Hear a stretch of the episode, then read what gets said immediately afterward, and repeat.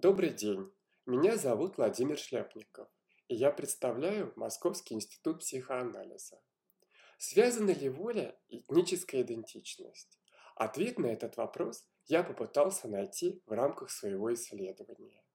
Для начала пара слов о том, как возник этот вопрос.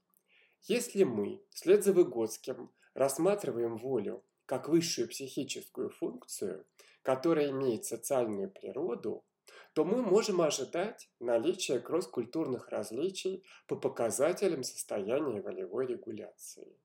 И наши исследования это подтверждают. Мы действительно наблюдаем различия по этим показателям у представителей русских, коми, тувинцев, кабардинцев и других народов России.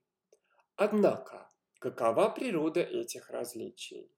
Мы предположили, что определенную роль здесь могут играть особенности национального самосоздания личности. Чтобы проверить это предположение, мы провели корреляционные исследования в шести этнических группах – русских, коми, марийцев, кабардинцев, тувинцев и вьетнамцев, родившихся на территории России. В целом, полученные результаты подтвердили наше предположение. Позитивная этническая идентичность действительно положительно коррелирует с уровнем волевого самоконтроля и самооценкой волевых качеств личности. Вместе с этим обнаруженная закономерность оказалась не такой простой, как можно было ожидать. В различных этнических группах она проявилась по-разному. Наиболее выраженной эта закономерность оказалась в группах, где национальная принадлежность занимает значительное место в структуре самосознания. Например, у тувинцев и кабардинцев.